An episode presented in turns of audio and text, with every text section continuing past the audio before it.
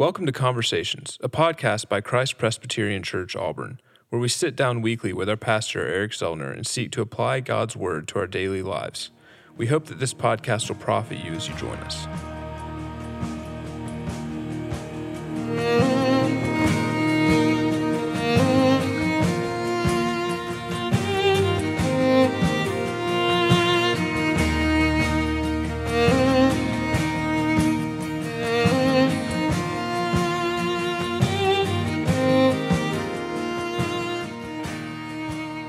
And welcome to the Christ Presbyterian Church podcast. I'm your host, William Skinner, and I'm joined again this morning by Pastor Eric Zellner. Eric, how are you? Hey, good morning, William. How are you?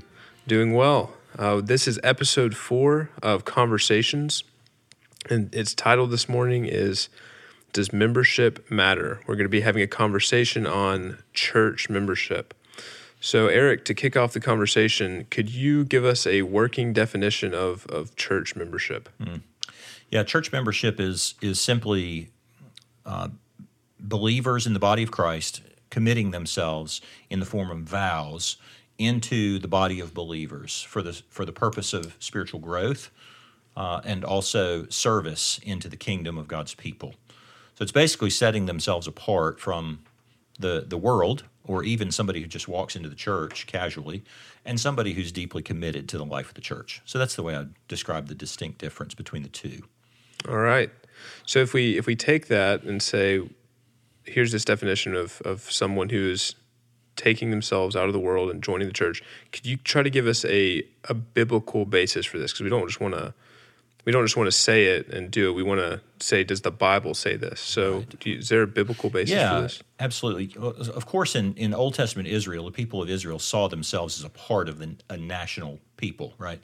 Um, and in the New Testament, when, when Christ comes, the, the kingdom of God is expanded to all peoples, nations, and tribes, and the church becomes the, the place for the gathering and perfecting of the saints of God. And so uh, I have several passages of Scripture that when I teach on this, I like to point people to, and these are particularly New Testament passages. They, they're really designed to help us recognize not that uh, primarily that church membership is a good idea, but that church membership was the substance of what was going on from the very beginning. And so when you go to Acts chapter 2, uh, there's that portion at the uh, sermon of at Pentecost where Peter preaches. Uh, and then chapter 2, verse 37 to 47, there is a there's a clear numerical record of how many were added to the number on that particular day.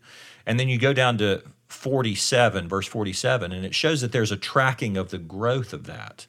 So it tells us that even from the very beginning of the early church, there's a tracking of who's going to be a part of this body of believers. Uh, that's an important, that's the beginning, you might say, of the foundation of the church.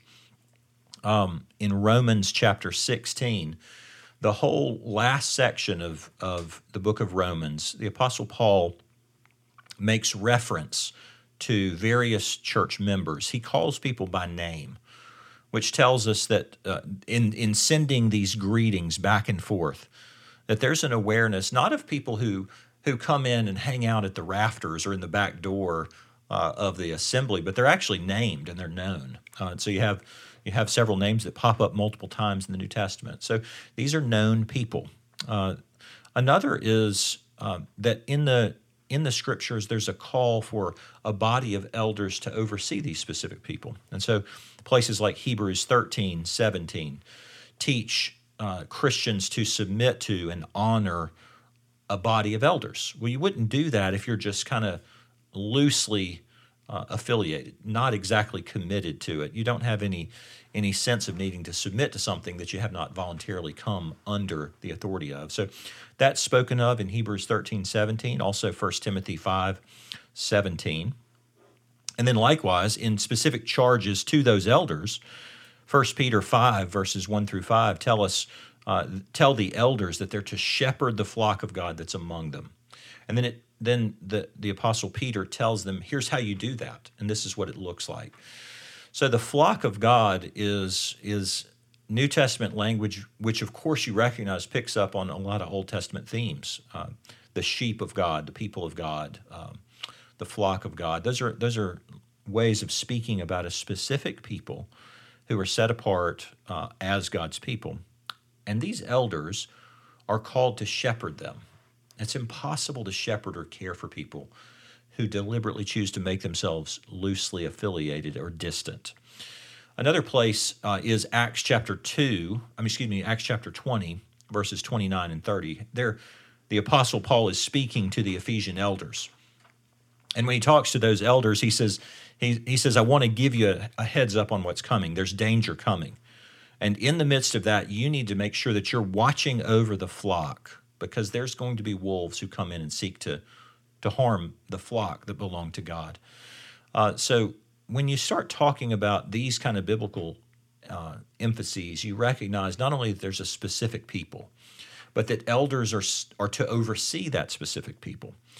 Uh, likewise, if you don't have a if you don't have church membership, then you don't have any way to to correct or chase after lambs that have wandered away. Uh, if they if somebody is uh, thinking strictly in terms of a a sheep lamb illustration, you, you imagine the shepherd who's watching the flock and and a particular lamb wanders off and he and the shepherd himself knows that there's a cliff over there 100 yards off he's got to be watchful of that lamb so that he can go out and capture him. Well the new testament speaks that way in terms of church discipline how to care for and watch the flock. 1 corinthians chapter 5 verses 1 through 12 speak of that and particularly verses 11 through 12 it talks about uh, how, this this sense that church discipline is a part of an ordinary part of church life. In that context, there was sexual immorality in the church, uh, and there was a need to, to chase after this man and correct him because he was in a dangerous place. So those are those are biblical examples, but I think probably one of the most obvious and easily overlooked is the fact that the New Testament epistles are almost always written to specific churches.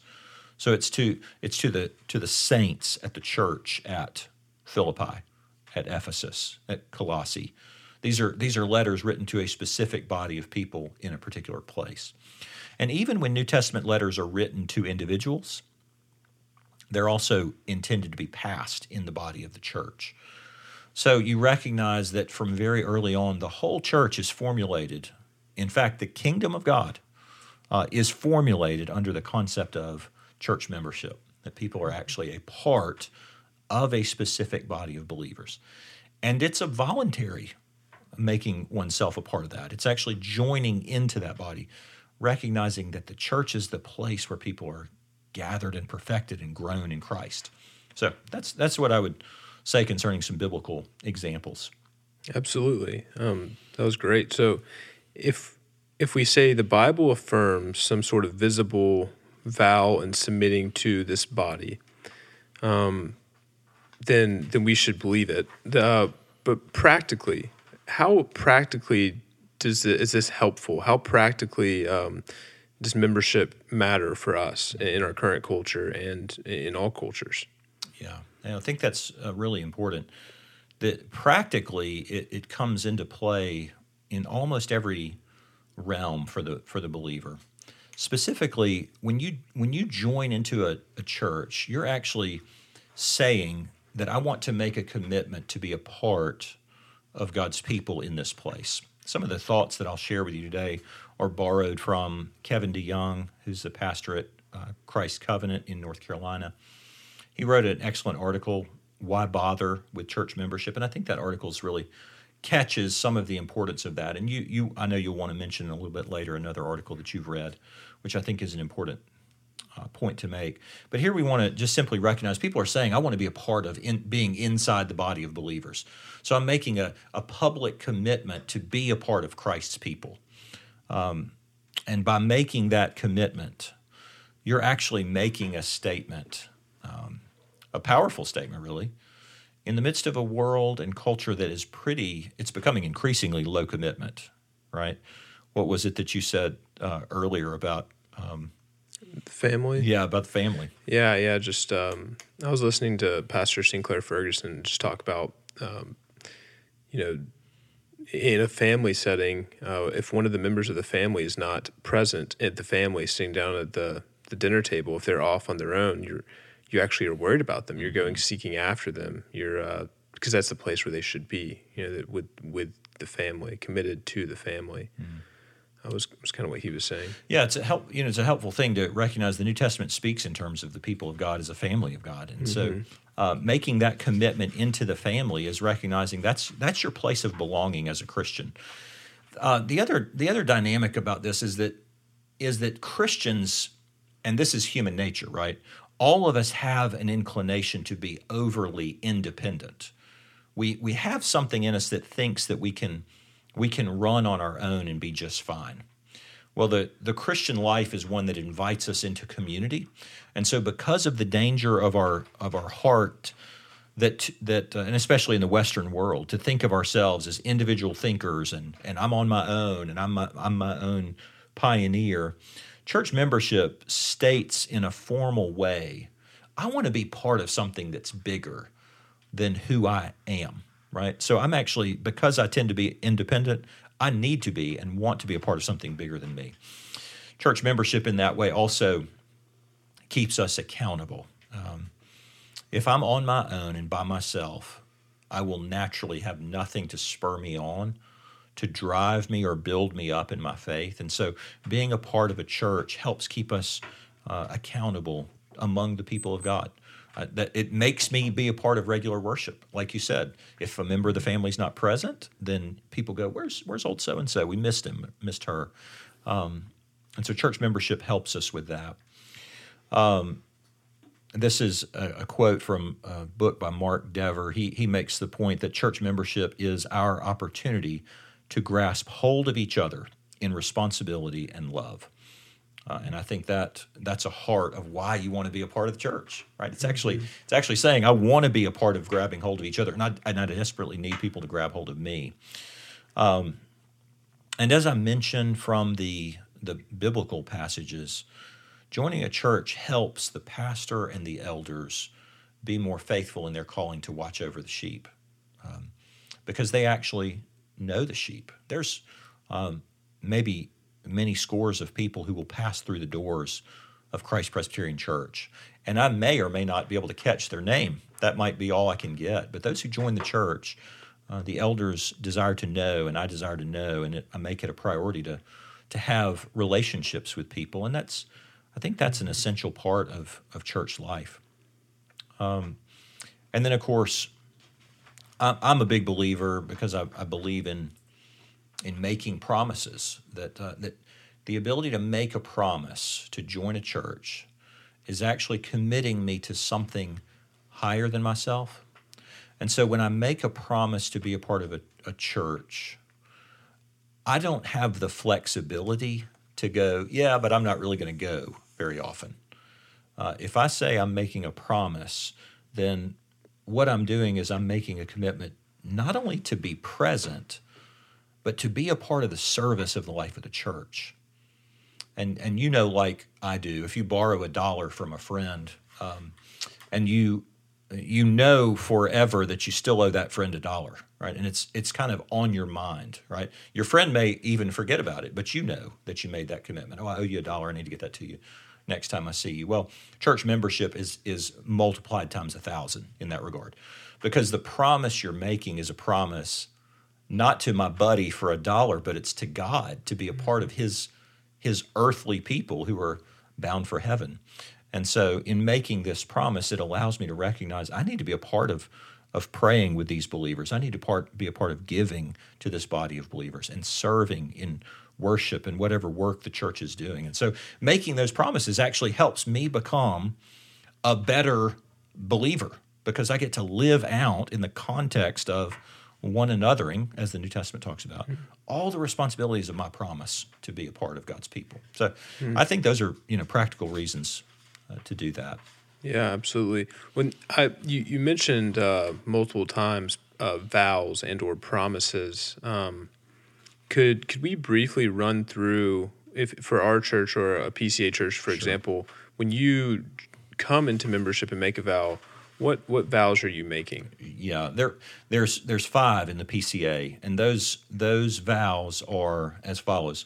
The first is: Do you acknowledge yourself to be a sinner in the sight of God, justly deserving His displeasure, and without hope, save in His sovereign mercy? And I would just simply say that vow is is actually declaring I recognize that I am in need. because of my sin, I'm, I'm separated from God. Secondly, um, do you believe in the Lord Jesus Christ as the Son of God and the Savior of sinners? And do you receive and rest upon Him alone for salvation as He's offered in the gospel? So, if the first one is acknowledging my distance from God, the second is acknowledging that Jesus Christ is the, is the pathway, the way that God has given, whereby we might be brought into relationship with God. And it's so the substance of, of number two is a substance of faith that Jesus isn't just a, a great moral teacher who lived a long time ago. I'm actually embracing Christ myself as my Savior, and I'm resting upon the gospel that's being offered through Him. The third question Do you now resolve and promise in humble reliance upon the grace of the Holy Spirit that you will endeavor to live as becomes the followers of Christ? So that, that particular vow is saying and recognizing that, that I do not intend to be stagnant in my walk with Christ. That because I'm a sinner and because Christ is a very great Savior, that I want to embrace all of the all of the life of walking with Christ, and I want to turn and be transformed, and I want to continue to see the Holy Spirit work out salvation in me, mm-hmm. even as I cooperate with the Spirit's help. The fourth question Do you promise to support the church in its worship and work to the best of your ability? There, we're asking people to be a part of, of committing themselves to the church, uh, not just in mailing a check in every so often, mm-hmm. but in being a regular part of worship and service in the body of Christ. So, um, I'm a big believer that that uh, there's a temptation for all of us to consume services mm-hmm. and then pay our money in order to try to pay for those services. But but this particular vow is saying something very different. I'm actually committing myself to be a part of the worship. And and so when I come, it's not enough for me just to uh, want, want, want, want, want the words when right. songs are sung, but really we got to participate and be a part of that worship. And the work of the church, what what kingdom purposes are we about? How can I be a part of that, whether financially or with my active physical investment? Right. And and this the fourth vow that we make is actually just an outpouring or a fleshing out of the third vow that we make. I mean, it's part of living as Christ would have us to live in the context of a church family, right? Like being there to worship God with our brothers and sisters. Yeah. That's exactly right. It, it, in, in that way, it puts it puts feet to the promise that I just made. It puts right. hands to the to the promise that I just made. Right. The, the, the fifth vow is this do you, do you submit yourself to the government and discipline of the church and promise to study its purity and peace? And, and that particular uh, question is asking the person to affirm that they're willing to bring themselves under the oversight of other believers who might be a part of caring for them. And when we're talking in the PCA, we're talking about government and discipline. We're recognizing that the church elders, the session of the church, has oversight uh, over your soul before God, which is a massive responsibility. And, and I, the individual member, am committing myself to be a part of helping them do that in a faithful way. And, and while they're watching over me, I'm going to seek to, to study and grow in uh, the beauty, the purity, and the peace of God's church. So I would say this the, the substance of the membership vows can be broken down this way. The first three are really the substance of faith. Uh, and then, and then the, the second, the last two, are really the substance of what it means to follow, right? Um, I have faith in Christ, and this is how I walk and follow Christ.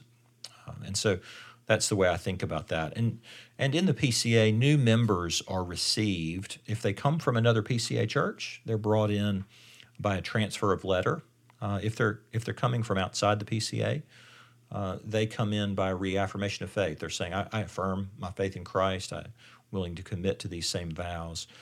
And then, of course, the other is that, uh, and this has been fun to enjoy in a in a young church plant like ours, to watch people make public profession of faith in Christ the first time they've ever done that, mm-hmm. to be baptized and received into the membership. The other thing I'd say on this, William, and, and some of this connects to bigger topics, but if somebody's never known Christ and they've never been baptized, there's no such thing as baptism just in the in the creek with some of my buddies. Baptism is always is is always bringing me into the life of the church, and in bringing me into the life of the church, I'm actually part of this body of believers. because there's the substance of water isn't really as significant as Jesus has cleansed me into something, right? Right. And and and the into something is into the body of, of Christians. So anyway, that's those are the membership vows in the PCA. And uh, when I teach on this, I always in, encourage people to to ask questions about the substance of those questions. So Right. yeah, And I mean, these vows are are worship before God. They are we're there to be taken seriously. So when when you do join a church and you become a member of the church, and then you don't show up for worship for five weeks, I mean, you, you need to be there. Don't don't be angry when someone from the church says, "Brother, yeah, or where are about you?" you. Yeah, I mean, you've made a vow. It's something serious. So okay, so that was sorry. That was a side note, but that's great. Con- so just to wrap this up and to conclude really quickly, um, could you just give me a last, um, um, just a, a grab to, to the person who's saying, you know, I'm I'm on the fence. I I'm on the verge of deciding should I join this church, should I not? Assuming the church is a Bible believing church, um, why should this person uh, submit themselves to the membership of the church and make these vows? Yeah, I would I would summarize it by saying this. First of all, there's a biblical command.